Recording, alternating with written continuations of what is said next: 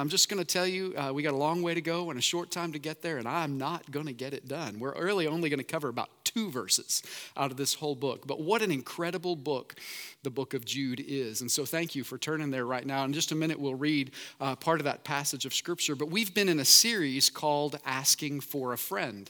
And in that series, each week, we've tried to answer a question We've tried to answer a question that people earlier in the year have asked to us. And so today, the question that we're going to answer is this one If God is everywhere and His Spirit lives in every believer, why do I need to go to church? If God's everywhere and, he, and His Spirit is in every believer, then why do I need to go to church?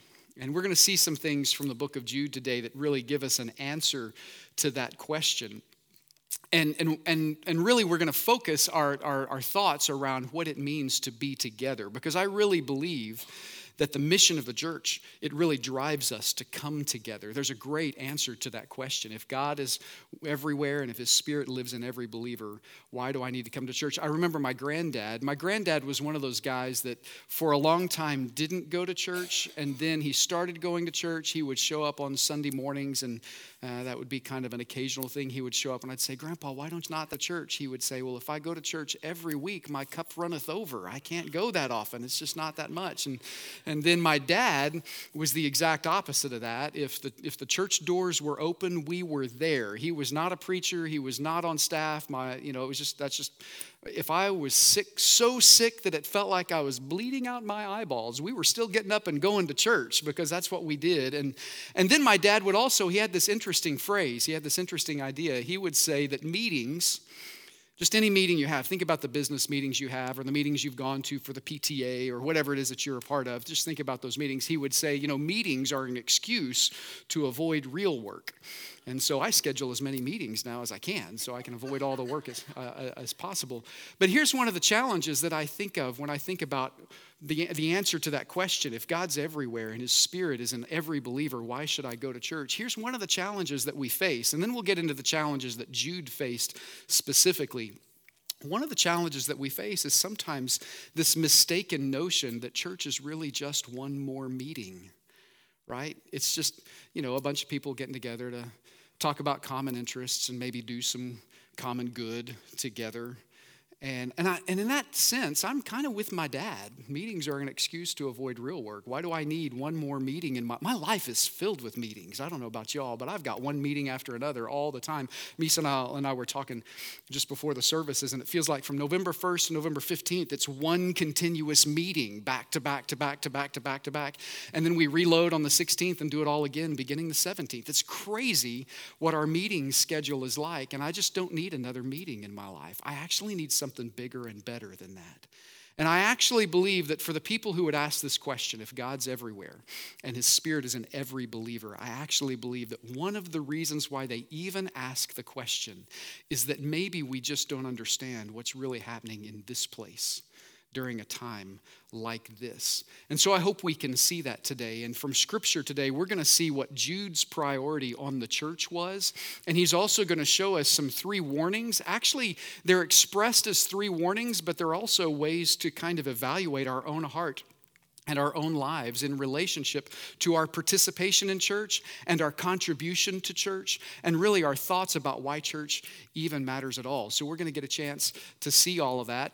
As we've gone through this series, one of the things we've done with each of the questions is we've attached it to something that, uh, that we've seen over and over again uh, in, in the Baptist Faith and Message. The Baptist Faith and Message is a statement of, it's a statement of faith, it's, it's a confession, uh, it's really kind of a summary of some significant doctrines that we as Southern Baptist people believe and see. In Article 6, this is not all of it, it's just a little bit of it, but Article 6 of the Baptist Faith and Message says a New Testament church of the Lord Jesus Christ is an autonomous local congregation of believers associated by covenant in the faith and fellowship of the gospel.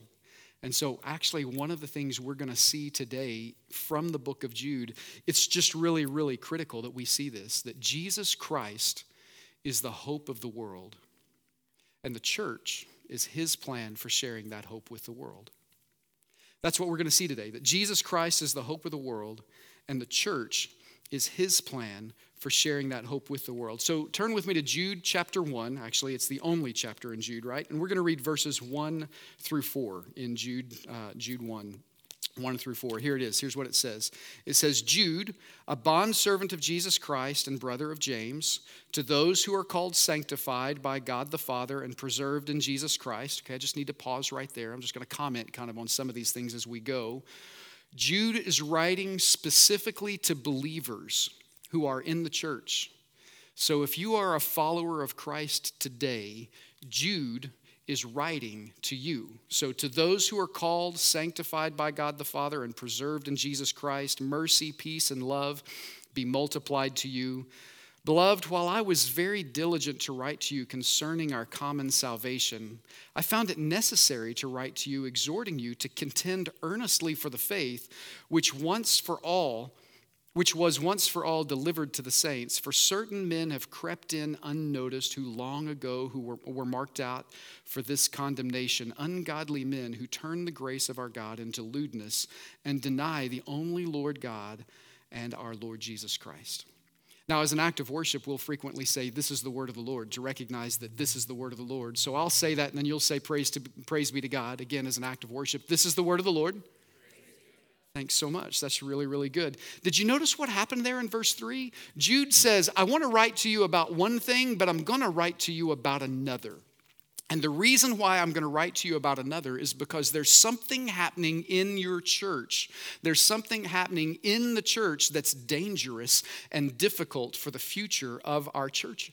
There's, there's just something that there. And, and look at it in verse 3. Beloved, I was while I was very diligent to write to you concerning our common salvation, I found it necessary to write to you, exhorting you, watch this, to contend earnestly for the faith which was once for all delivered to the saints. For certain men have crept in unnoticed, who long ago were marked out for this condemnation. Ungodly men who turn the grace of our God into lewdness and deny the only Lord God and our Lord Jesus Christ. So here's the problem that Jude is trying to identify here, and it's something I want us to look out for inside our own congregation. It's something I there there is there is there are people who are desperately today trying to redefine what the gospel is. They're trying to suggest that the gospel isn't about our lostness and our sinfulness and God's goodness through the grace that He give us, gives us through Jesus Christ. They're trying to, to transform the gospel into something that's all about my good works rather than God's good work for me. They're trying to take their natural pleasures and their natural desires and substitute them for the grace, mercy, loving kindness, and all of the goodness of God. They're trying to substitute those things. And in this passage, he's saying these men are ungodly men. These are people who come into the church and with the best of intentions, they look really good. And they're so nice. They're not good, they're not bad, they're just nice, right? They're nice and they're in our pews, right? They're in our church, they're here, and they're doing things that look right and sound right, and then subtly over time and in very subtle ways, ways that are wrapped in good intentions. They're trying to redefine what the gospel is. And so Jude begins in verse 1 or verse 3 he begins by saying, We need to contend for the faith. We need to fight for this faith. We need to make certain that the definition of what the gospel is is clear. And here's the reason why we need to fight for the faith. Here's why we need to define that really clearly and make certain we know what we mean when we say the gospel. Because the gospel is what drives the mission of the church.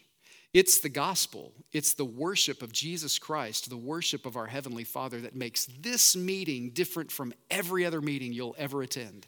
It's the idea that believers come together to worship this man to worship this man who stepped out of heaven, stepped onto earth, lived a perfect, spotless, sinless life, and then willingly gave his life as a sacrifice for you and me. Because in our sin, our relationship with God was broken, our relationship with one another was damaged and destroyed, and there was no way of escape for us. We deserved penalty and punishment for our sin. We deserved everything the Bible describes as hell and damnation for our sins. We deserved it all, but the gospel, the good news is the truth that Jesus Christ died on the died on the cross, and he rose from the dead. And because of that, we can be forgiven. You see, the gospel is what drives the mission of the church, and it's important for us to know what that is. Now, before I go on and, and start looking at the warnings that, that Jude gives us for, for how we can identify when we might be, what if you are, what if we might be the ones that are trying to redefine the gospel? What if we, what if, what if with the best of intentions, we're sitting here today going, I think I'm doing good things, I'm doing it right, but you know, really the gospel is not that. The gospel is something else. If I'm just good enough, if I'm just smart enough, if I just give enough to the poor, if I just feed enough homeless, if I just do all the right things, certainly God will love me. Certainly He'll look at me and go, Oh, aren't you cute? Certainly that will happen. That's not the gospel. And there's something I want to point out about Jude that makes this idea that he wants us to fight for the gospel. I think it's fascinating. I think it's really interesting. Jude was one of the half brothers of Jesus. There's two people who wrote books of the Bible who were half brothers to Jesus. Remember, Jesus, he would have been the oldest. Remember, he was born of the Virgin Mary. He had a stepdad. His stepdad was Joseph. Joseph, after Jesus is born, Joseph and Mary, for a time, they go on to have other children. So Jesus had, he had half brothers and sisters, right? Some of you may have half, half brothers and sisters. Could you imagine growing up with Jesus as your older brother? That's exactly what Jude and James did. They grew up with Jesus as their Can you hear the conversations in their house? Jude, why can't you be more like Jesus? His room's always clean. Jude, why can't you be more like he always he never he never breaks curfew. He's always so polite and always kind. He always obeys his parents. Why can't you be more like I'm sure it just drove him and James and the rest of the half brothers and sisters. I'm sure it just drove them crazy. And actually Mark chapter 3 it's verse 21. It tells the story of this time when Jesus is telling these stories about how he's going to die again and rise from the dead. Now he's the Messiah. He's telling these stories. And it says that the family of Jesus, his people, came to get him because they thought he was crazy. That's, that's actually the passage of Scripture, Mark chapter 3. It says it in verse 21. His people came to get him because they thought Jude was one of those guys. I got to go get my brother. He's talking crazy again. He's telling these stories about how he's going to die on the cross and rise from the dead. That makes no sense. He's crazy. I can't believe he's mine. He's really my half brother, not my whole brother. We're not really, kind of not really related. You know, he's, you can kind of feel the embarrassment. Yet now here's Jude looking to you and me saying, we should contend earnestly we should fight faithfully for the faith. We should recognize when someone's coming into our midst attempting to redefine and defile the gospel. He's the one who's pointing to his big brother and saying, He really is the Son of God. He really did die on the cross and rise from the dead. And here's what I think happened it really is the gospel that transformed James's heart. Remember, he wrote the book of James and Jude's heart. Those were the two guys who wrote books who were uh, half brothers of Jesus. I, I just think when your big brother says, uh, Hey, I'm going to die on the cross and rise from the dead, I think at first you laugh at him and you think he's crazy. And then, whenever he actually does that, you go where he tells you to go and you say what he tells you to say. That's exactly what Jude is doing right here. He's recognized his life has been transformed by this gospel, that his life was broken by sin, just like yours. That his relationship with God, his relationships with people have just been destroyed because we would rather do it our way than anyone else's way that rebellion that lives in our heart that says, I know and you don't. I'm big and you're small. I'm smart and you're dumb. I'm young and you're old. I'm old and you're young. You can go backwards and forwards on that, right? For some reason, there's just something built into the heart of man that says, You can't tell me what to do. And for so long, Jude lived like that until his brother did exactly what he said he would do. And then Jude placed his faith in Christ. And now he's looking to you and he's looking to me, saying, This is a faith worth fighting for. And that gospel message is not something that can be redefined. It's not yours to define and it's not yours to redefine. It's not yours to defile because it's my big brother Jesus. And he came back from the dead. And if he's going to say that he can do that and then actually do that, he's the guy we should follow. So we should be rabid as people of, of faith about defending the gospel, about defending our faith and recognizing this is what the gospel is that I was lost and broken in my sin, and that Jesus Christ, the Son of God, lived a perfect, sinless, spotless life and then willingly gave his life on the cross at Calvary, not because he had to, but because he chose to take the punishment and penalty for your sin and mine. And in choosing to do that, if we trust in Jesus for the forgiveness of sins, we end up being the people who are called by God and who are redeemed by the Son. God, that we're called by God the Father, we're redeemed by God the Son, and we're kept by God the Holy Spirit. All three of those things become true for who we are. So, this gospel is not for us to define, this gospel is for us to live. This gospel is for us to respond to. And as a church, if Jesus Christ is the hope of the world, which he is, he's taken the church and said, The church is my plan for sharing that hope with the world. How does that message get out? Well, it gets out through you, it gets out through me. It gets out through what we're doing right here, right now, in this moment, to take a look at His Word. And, and as we go out into this community to, to just be who we are in light of who Christ is, and to tell people about the love of Christ, to help them to recognize that they are lost and broken in their sin. But there's a way of escape, and that way of escape is through the gospel of Jesus Christ. Jesus Christ is the hope, and we as the church are the delivery system for that hope. So when we show up in this place to worship Him through a song and through a sermon and through a service, there's so much more to worship than that. But when we show up to do that, this isn't like any other meeting that we have. This is a meeting that we get to have together with Almighty God to receive our marching orders and then to go out from this place to share the best story that could ever be told with anyone, anywhere, in any condition, at any time. That's what we're doing when we come to this place. We're worshiping the God of the universe and we're submitting and surrendering to Him.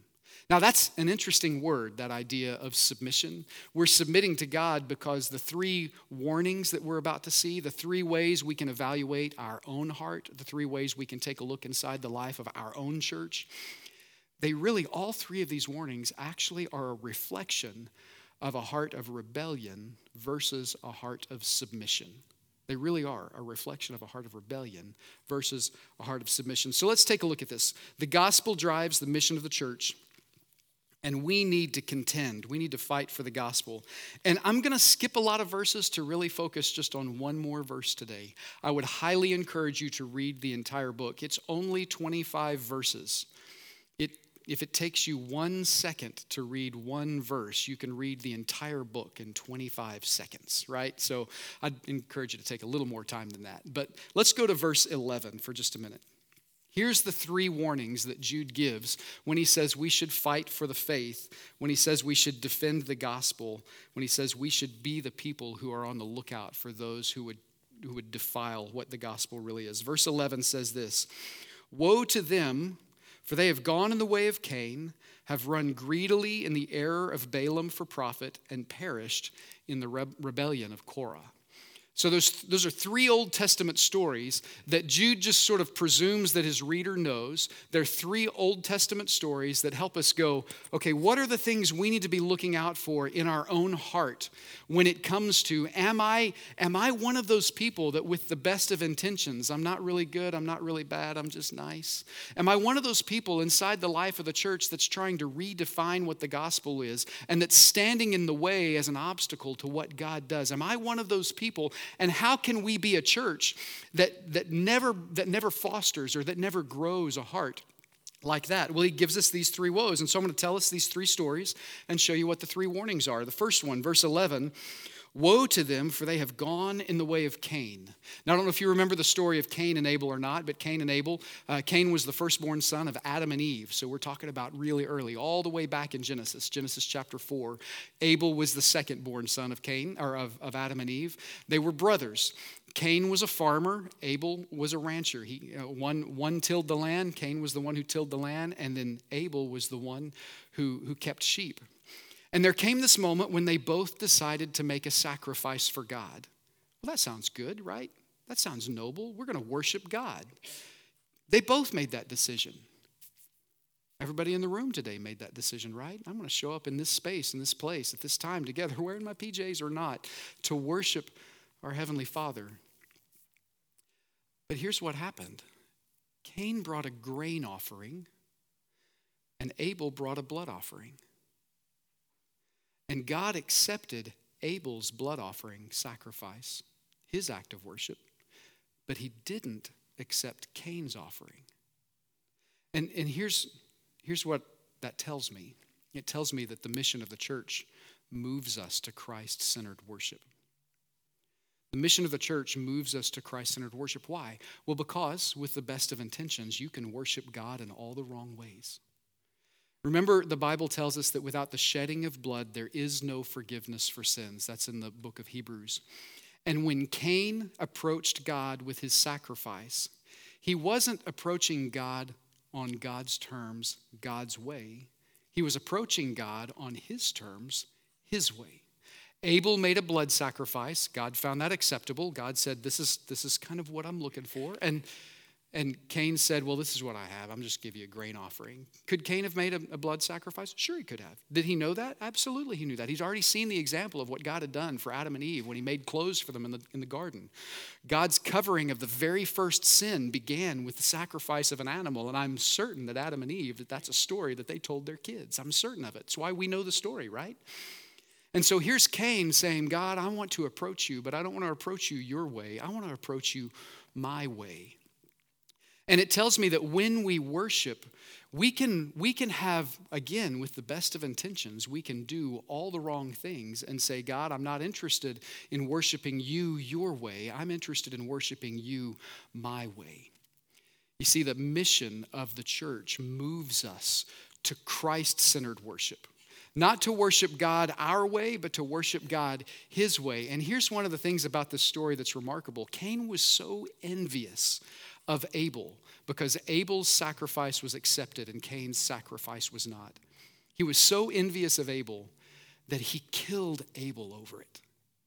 God was the one who rejected the sacrifice, but Cain was so envious of Abel that he killed Abel for it. I know if I could just get this one out of my way, God would accept me, is almost the view that Cain had. That's not how it works. Remember the story? Cain, hey, I, oh, I, I, hear Abel's blood. Where is he? Oh, am, I my, am I my brother's keeper? That's where that phrase comes from. You know what it tells me? It tells me that the very first murder ever committed was committed over worship style. Cain didn't like the way Abel worshiped, so he killed him for it. I, in my work with the Tulsa Metro Network and some other churches and some other places, I can't tell you the number of spaces and places, the number of people, the number of churches where there are good people who care for one another, but they're killing one another simply because I don't like the way you worship.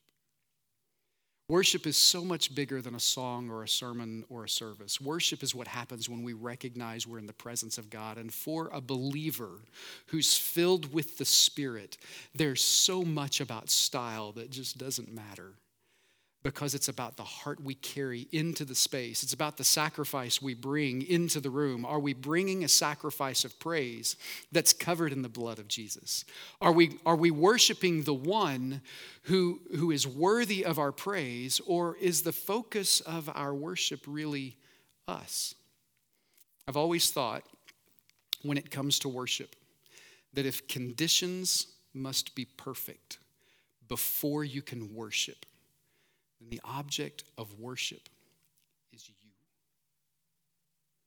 If conditions must be perfect before you can worship, then the object of worship is you. You know, I just couldn't worship today. The room was too hot.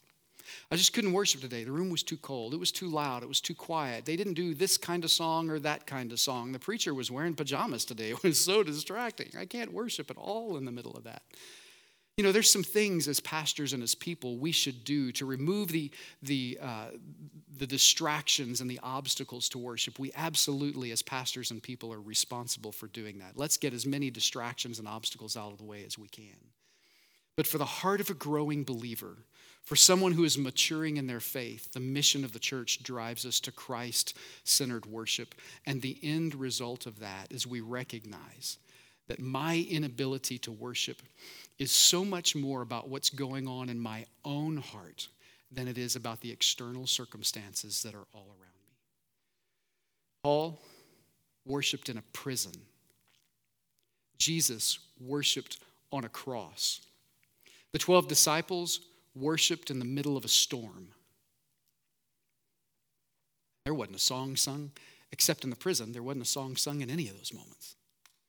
There's so much more to worship than singing and preaching and a service like this. And it all begins when you check out your heart and you recognize that the mission of the church drives us to Christ centered worship. That's the first thing. That's the first warning and the first woe.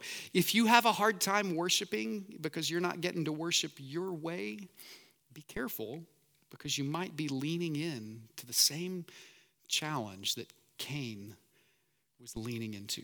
The second woe is, is like it. For they have gone in the way of Cain.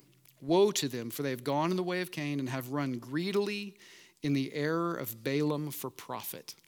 Now, Balaam's an interesting guy. He's an Old Testament prophet, and, and the king of Moab comes to Balaam and he says, I'm about to attack the children of Israel. And Balaam, I recognize that you are a prophet of God. And because I see you as a prophet of God, here's what I want you to do I want you to bless my kingdom I want you to come out. I want you to publicly bless my kingdom, and I want you to curse the children of Israel. So Balaam, being a prophet of God, goes into his prayer closet. He starts to pray, Hey, God, what do you want me to do about this? And God says, Don't do it. And then Moab comes back to him. He says, But hey, there's a lot of money in it for you. Hey, there's a lot. You can make a lot off this. And, and so Balaam gets on his donkey because he's been offered a lot of money. He gets on his donkey to go to the king of Moab and to his people and to publicly pronounce a blessing on Moab and a cursing on, on the children of Israel. God says, don't do it. And on his donkey, he gets to this pass where there's this little, it's a, it, you know, kind of a hilly, rocky territory. You can only go through this one pass. And the donkey can see an angel that's blocking the path. And so the donkey refuses to move forward, and Balaam just gets mad. He starts beating his donkey, just hitting his donkey over and over and over and over again until the donkey just sits down. And Balaam just gets more and more mad until God, this is such a crazy story, God gives the donkey the ability to talk. And the donkey looks at Balaam and says, Will you stop it? Haven't I always taken you where you want to go? Do you not see the angel that's standing right here? Has God not told you, don't do this? Sometimes aren't we just like Balaam. We just get mad because we're not getting our way. We're not submitting to God. God told us clearly not to do it. And then someone else comes along and says, Hey, didn't God tell you not to do it? So we just beat him up. And we just beat him up and we just beat him up until God puts in their mouth the same thing clearly to be heard that, that you've heard over and over and over again. See, here was the problem that Balaam had Balaam was trying to buy God's goodwill. Balaam had a money problem. He was willing to sell what others would have thought of as the blessings of God for money. And that's not at all God's intention.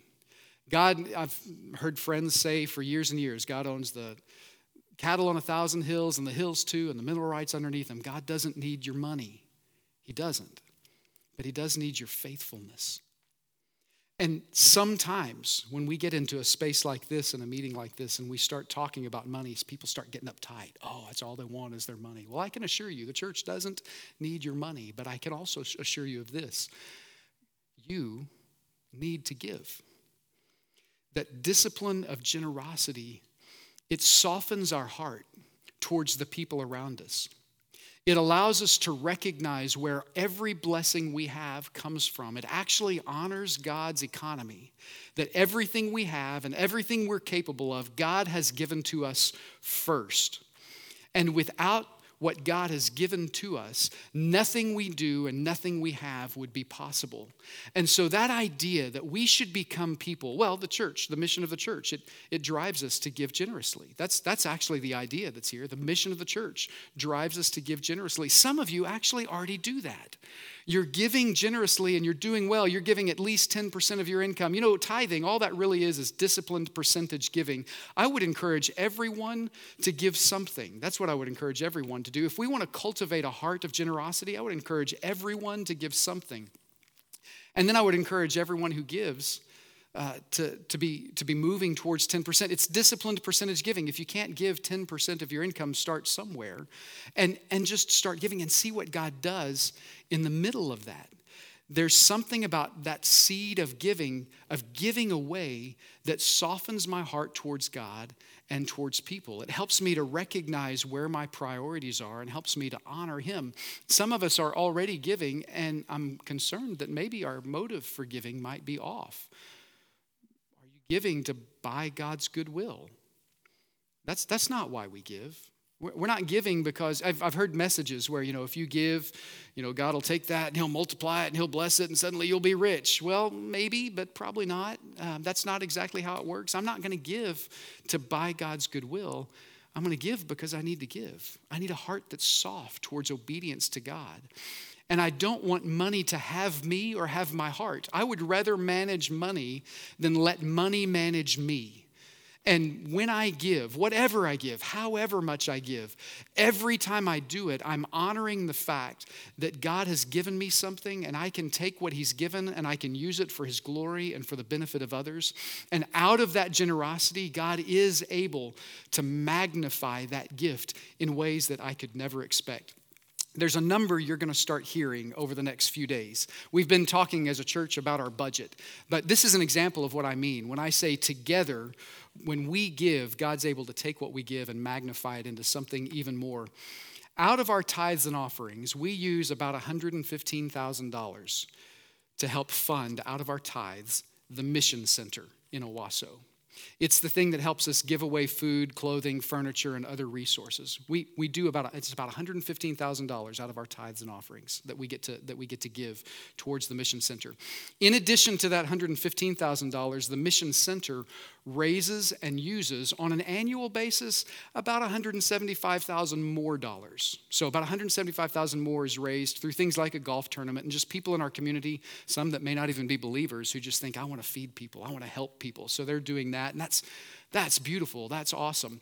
When you put those two numbers together, that's our church and our community investing nearly $300,000 in feeding people, clothing people, uh, you know, daily essentials, furniture, all those, the Thanksgiving feed that we'll do, things like that. Uh, th- those are the kinds of things that, that we do through that.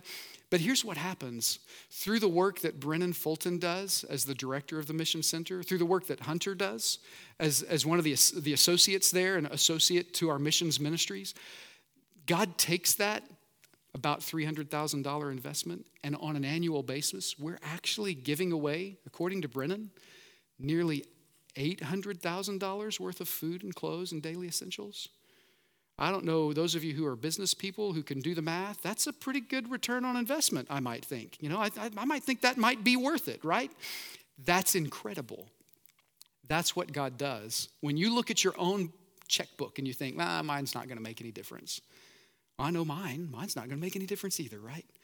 But somehow, when God takes mine and puts it with yours, it expands to ours And then he does something miraculous with it that goes well beyond just whether or not a church needs some money. A church doesn't need your money, but you need to give. And if a message like this, when we get to a warning like this, that first question, will you submit your heart? Like, will you submit your heart in worship to God? The second question, will you submit your finances uh, to, to God? If talking about this just really bothers you, maybe you're at risk of falling into the sin of Balaam. Maybe you are. And then there's one last warning. One last warning. Verse 11 Woe to them, for they have perished in the rebellion of Korah. They've perished in the rebellion of Korah. Now, I'll just confess, it's a little weird talking about the rebellion of Korah immediately after talking about money. Because the rebellion of Korah is really interesting. If you have your Bibles, turn with me to Numbers 16, the book of Numbers, uh, chapter 16. Genesis, Exodus, Leviticus, Numbers. It's the fourth book of the Bible. And in three verses, we'll tell you the story of Korah. It's really interesting. Now, Korah, the son of Izhar, the son of Kohath, the son of Levi, with Dathan and Abiram, the sons of Eliab, and on the son of Peleth, sons of Reuben, took men And they rose up before Moses with some of the children of Israel, 250 leaders of the congregation, representatives of the congregation, men of renown. So I'm going to stop right there. 250 people led by Korah. These are good people, right? These are good, they're men of renown. Verse 3 They gathered together against Moses and Aaron and said to them, you, te- you take too much upon yourselves, for all the congregation is holy, every one of them, and the Lord is among them. Why then do you exalt yourselves above the assembly of the Lord? 250 men of renown looked at Moses and essentially said to them, Who are you to tell me what to do? They looked at the children of Israel and they said, God has taken and made all the children of Israel holy. He's in the midst of all of them. And you know what? God speaks to me too. So, Moses, who are you to tell me what to do?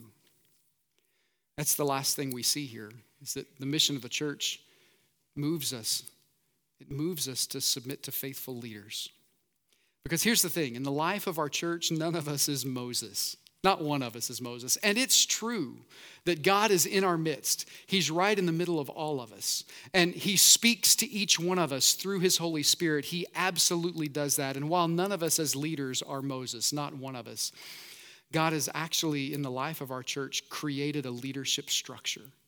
We're an elder led congregational church. It means that there's a group of elders who guide and guard the doctrine and vision of our church. It means that those men are elected and selected by the church. Misael and I were both elected and selected by the church. Chris was elected and selected by the church. The volunteers who serve as chairman of our core ministry teams, like the personnel team and the finance team and the nominating team and all of those teams, they were men who are qualified to be elders and they're elected and selected by the church.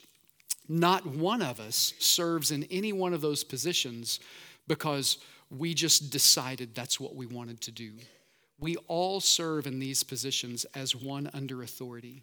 The reason today that I get to stand in this pulpit and open up God's word isn't because I demanded a position, it's because I was invited and asked by Chris, who represents the guiding and the guarding of our church council, the will of our uh, church council.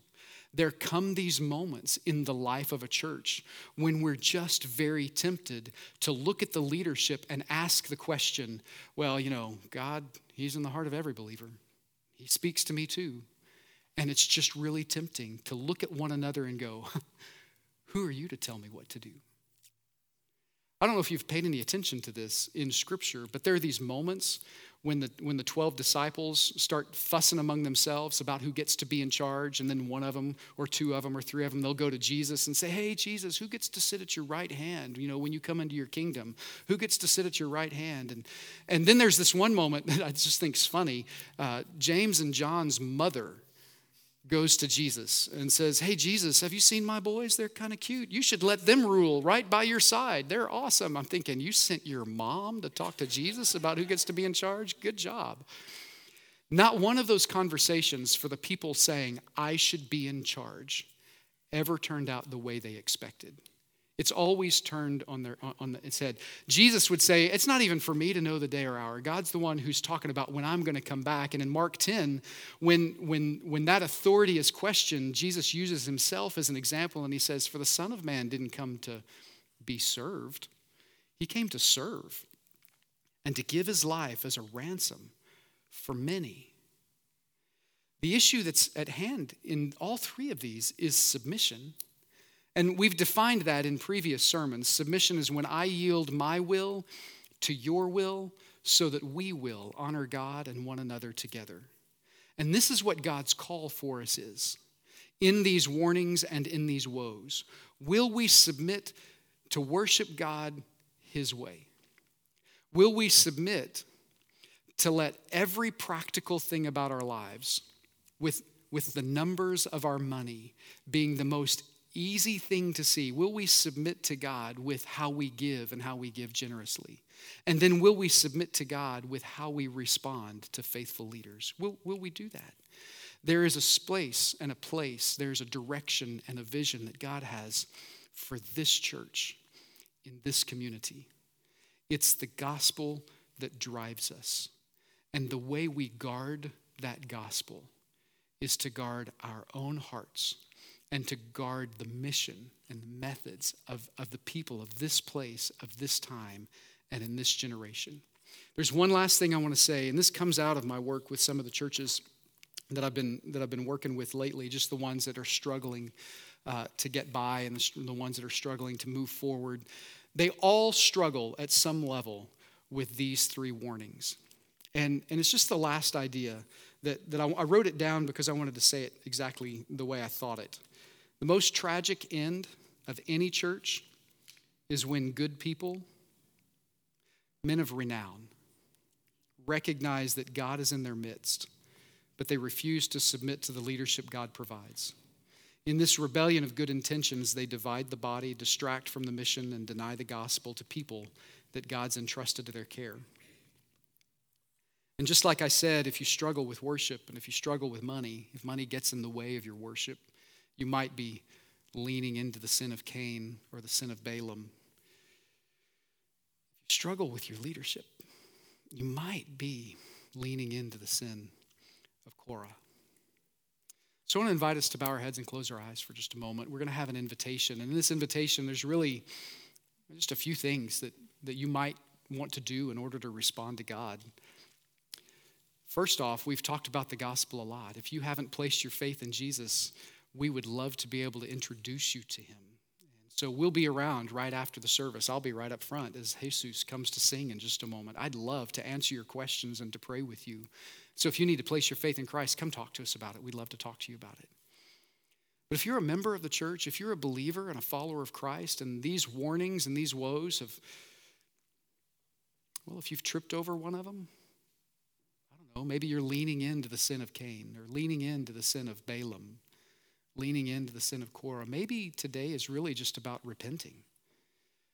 Uh, the altar's open. This is really more of a stage with stairs on it, but it can be an altar. Your chair can be an altar. It can be a place where you turn around and simply confess to God and repent and just say, God, I want to be willing to submit to you in worship. God, I want to be willing to submit my finances to you and trust you for those things. God, I want to submit to the leaders that have been elected and selected in the life of our church to move us forward and to take us the places that you want us to go to share the gospel. Maybe you need to repent, follow Him. Heavenly Father, thank you for today. Thank you for the warning of Scripture that allows us to understand the answer to the question why do we need to meet together as a church? Father, we need to meet together as a church because your gospel is that important. We need to be the people in this generation who are carrying the truth that Jesus Christ died on the cross and rose from the dead so that we can be forgiven. We need to be the people who connect that and carry We need to meet needs. We need to share the gospel. We need to follow you. So help us today, Father, to do that. We love you. In Jesus' name we pray.